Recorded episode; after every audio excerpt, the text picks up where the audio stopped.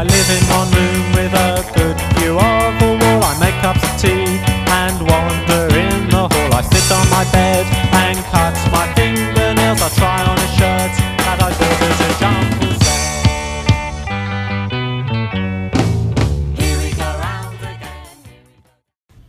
Good morning, good afternoon, good evening, good whenever you happen to be listening. Welcome to Tea with Kehoe. I am Kehoe. Got my tea right here, and I've got a whole bunch of stories. See, since this is for me day two of social distancing and uh, self isolation, staying indoors, not mixing in with the world at large, trying to do my part, I made a challenge for myself and I asked for some story titles. So I came to you and I asked for some story titles, and you gave me some fantastic stories. But I figured I'm to get bogged down on the same few genre, genres that I will get stuck in my head, and I'll just. I needed some variety. So I asked for some genres, and you guys gave me some amazing ones. So I took the stories and wrote them down. I took the genres and wrote them down, and then I just put them together, line for line. So, what came out is what's there.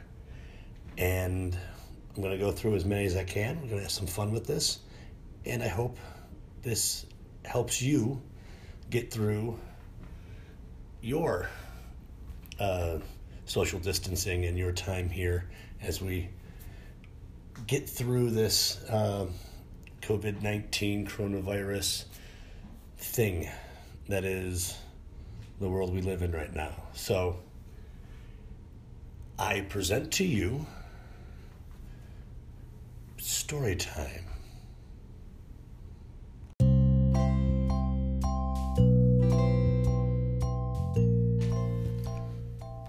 I thought I was smiling. British comedy. I always had difficulty making friends, you see. My whole life, I've just been miserable. I would walk into a party and I would always try to put my best foot forward and strike up conversation with some of the lads or one of the pretty girls in the room and I always seemed to fail. They always said I looked miserable and horrible and angry.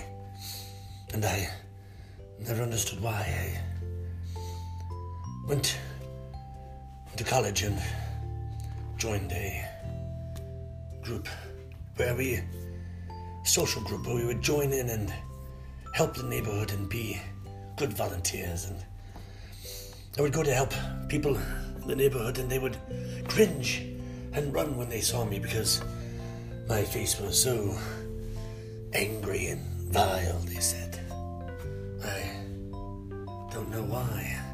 You see, I always believed myself to be happy and cheery, but the sadness of not having any friends really began to weigh upon me.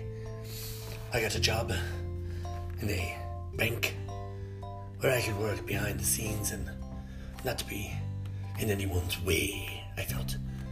But even then, office parties, Christmas, and the like, I would always be alone because I would hear in the corners and oh look at him, he's so angry and mean. What is always what's wrong with him? And I I I lived a long, sad life, and I'm just wondering why I may have offended so many people. I, I mean, I look in the mirror and I see my face, my straight lips, my jagged, ragged teeth, my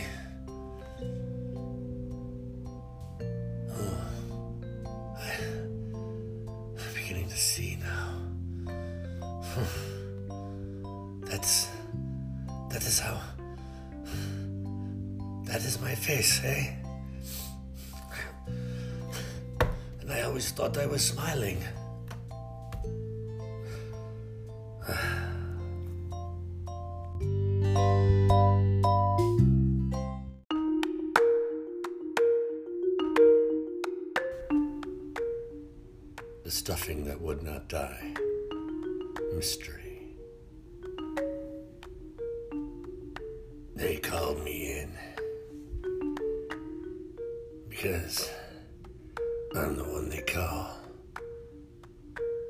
When they don't know what the hell's going on. You see, I've seen some shit. And I've seen some hell. Once I even seen heaven. But this is something they couldn't understand, so they called me in. You see, Thanksgiving morning. There was an entire family dead.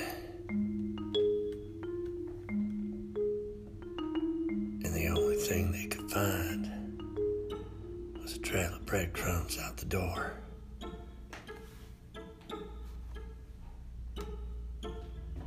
They searched the entire place and they couldn't find anything.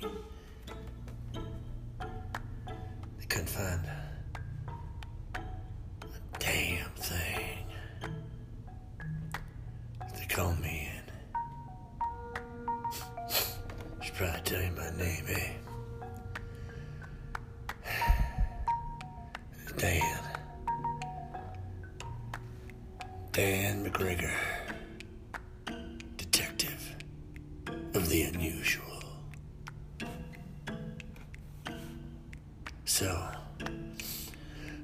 farmhouse.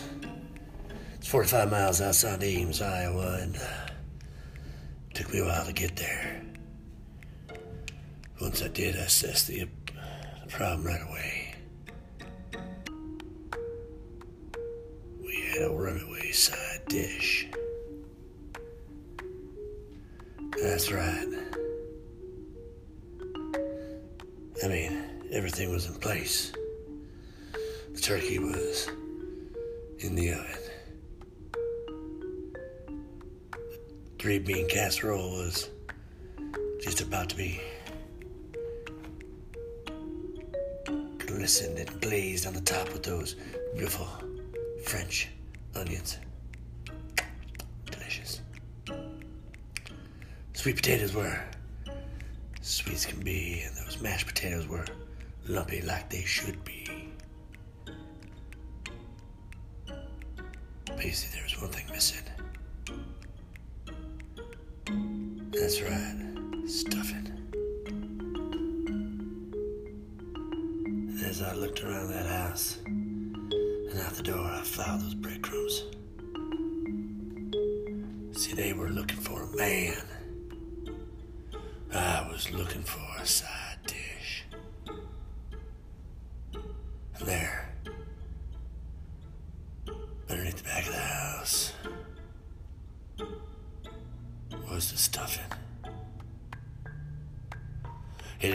bad. And uh, I had to take it down. I fired three times into it and it just looked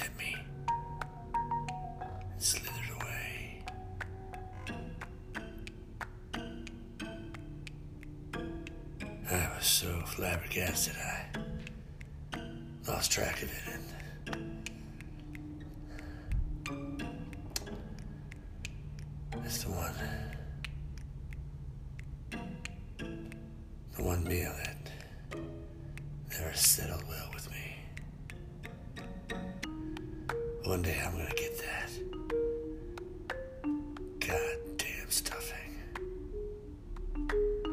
You mark my words.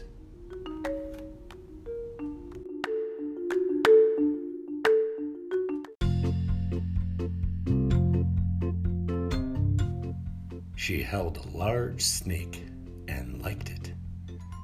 Magic. Can I get a volunteer from the audience? said the magician. Midge felt an urge to raise her hand. Me, she said as she stuck her hand up quick and fast. The magician was surprised. Such a demure, small person would want to volunteer for such a dangerous and mysterious trick. Well, come on up. And your name is? Uh, Midge. It's family name. So, Midge, you want to volunteer and help me in this magic trick? First, you need to take into your hands this large boa constrictor. Midge didn't realize what she had volunteered for. She was so enamored by the magician's voice, his eyes, his mannerisms, his style, that she just wanted to be up there next to him, assisting. She didn't care what the trick was until he placed the snake in her hands. For there was one thing that Midge was most afraid of. It was the long, slithering tongue of a snake. The scaly coldness of their flesh frightened her. Everything about the snake scared her. Don't be afraid. I can see in your eyes intrepidation. Just relax, and I will make the snake disappear. Midge swallowed deeply. She closed her eyes. She said, Okay. Trust you. Trust is a very good thing to have at a time like this. The magician waved his arms, placed a cloth over the snake. He said the magic words. Robido, take away, oh, snakey, As he pulled away the cloth, the snake and Midge's fears vanished. That's right, she held a snake. And she liked it. And from that day on, Midge was his assistant. And she was the happiest woman some magic.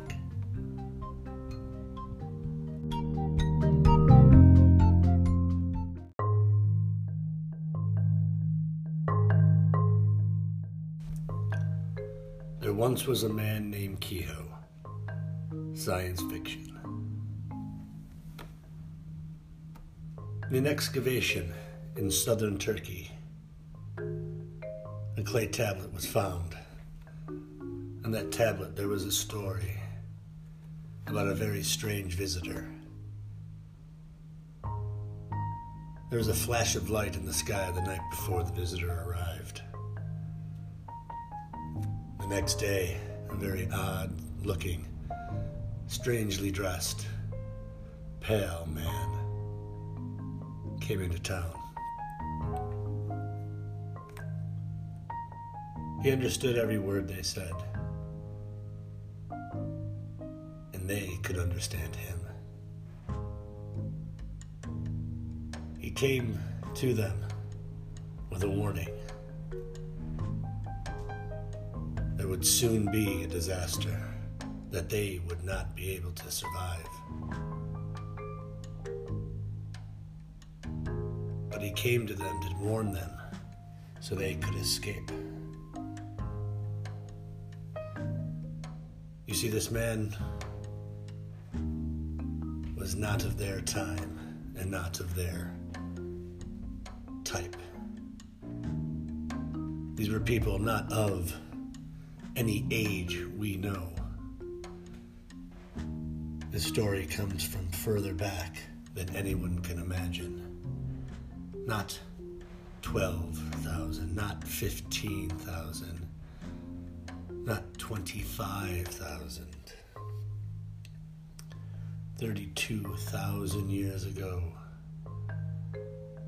this traveler came to these people to warn them of a great flood. And if they took precautions and buried their civilization, their city, their place, that people in the future would know who they were. If they left this place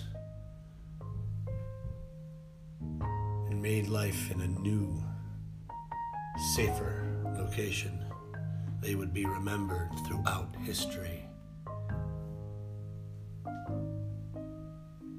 These people that he came to visit would soon be the people who became the Irish. And this traveler, a man they named or called Kehoe, was the beginning of the Irish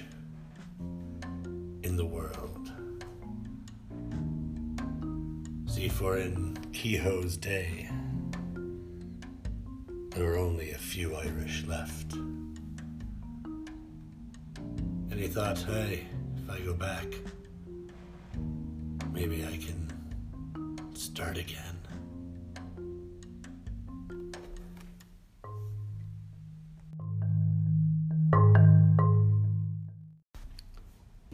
The time I met my maker. Theater of the Absurd. What time is it? Three o'clock. What time is it? Eight.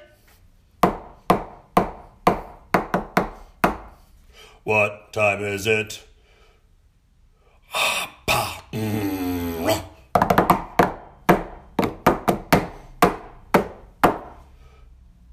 What time is it?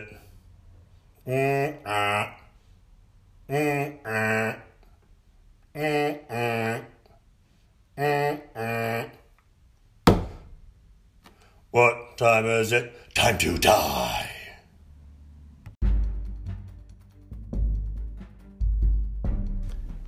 Have one on me. Action. Delano Steele was hot on the tail of Rose Thorne.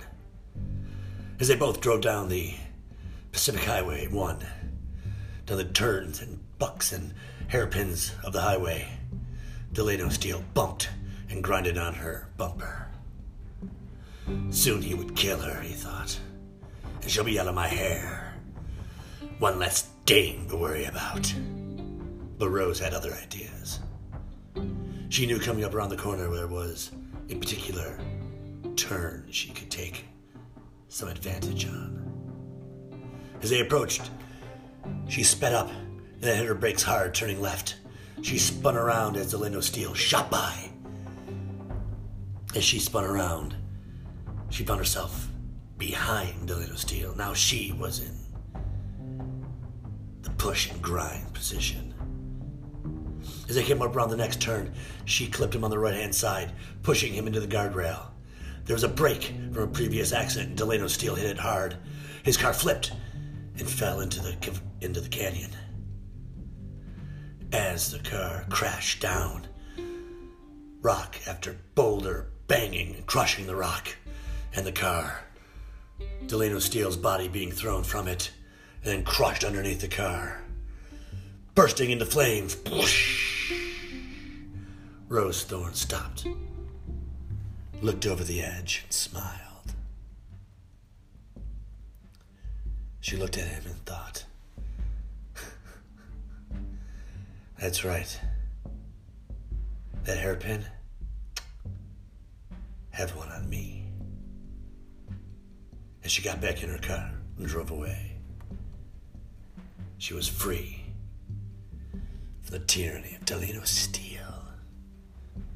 Now she could live her life with the millions he had stashed away.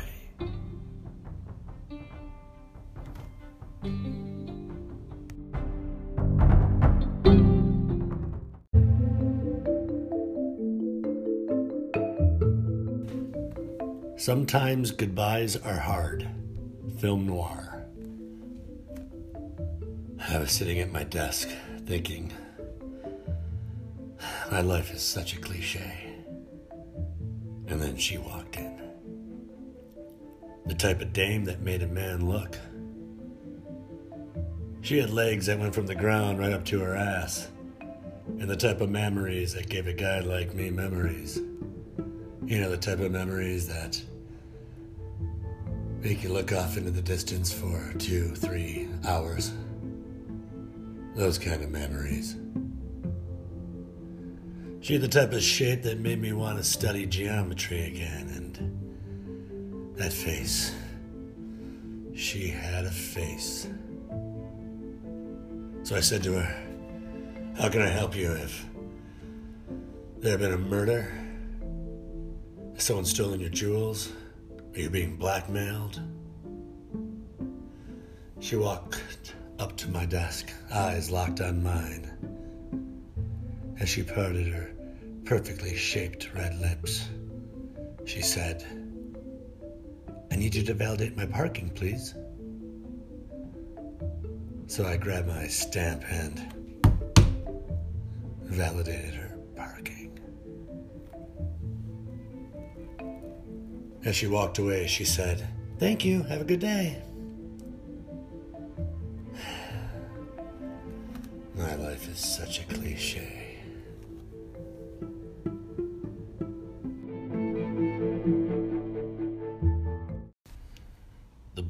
Cried Wi Fi 50s detective movie. Detective Fi. Ah, these gangs and these rumbles are making this concrete jungle a terrible place to live. I mean, this boy is crying. Wi Fi. Why?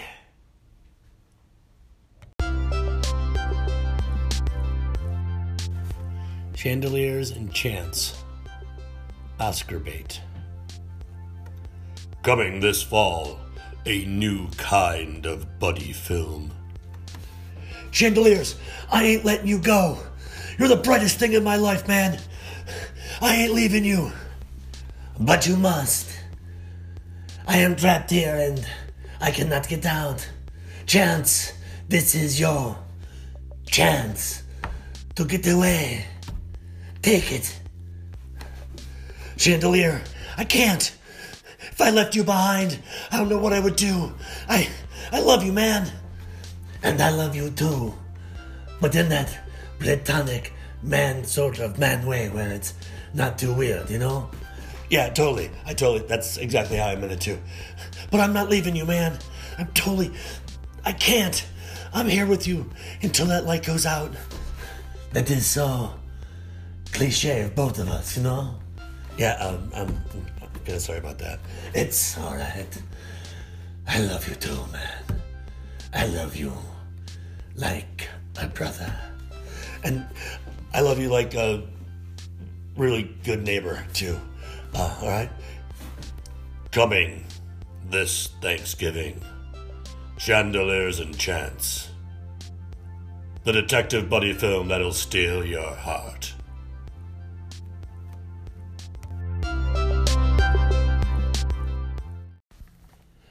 Hey, how's it going there? So, those are the first nine of extreme story time. Story time extreme. I'm going to take a break. Uh, I've got more to do, but I'm going to take a little break, uh, let my mind absorb other things for a moment, and uh, I'm going to get back to it soon. And throughout the uh, day and into tomorrow, I think I'll be doing uh, some story time. So keep uh, keep looking for it, keep listening for it, and I'll be back in a little while with part two because uh, I don't know how many more parts there'll be. So the second part, next part. Uh, this is the end of part one. So thank you so much for listening. Uh, be kind, be wonderful, and I'll see you soon. Bye.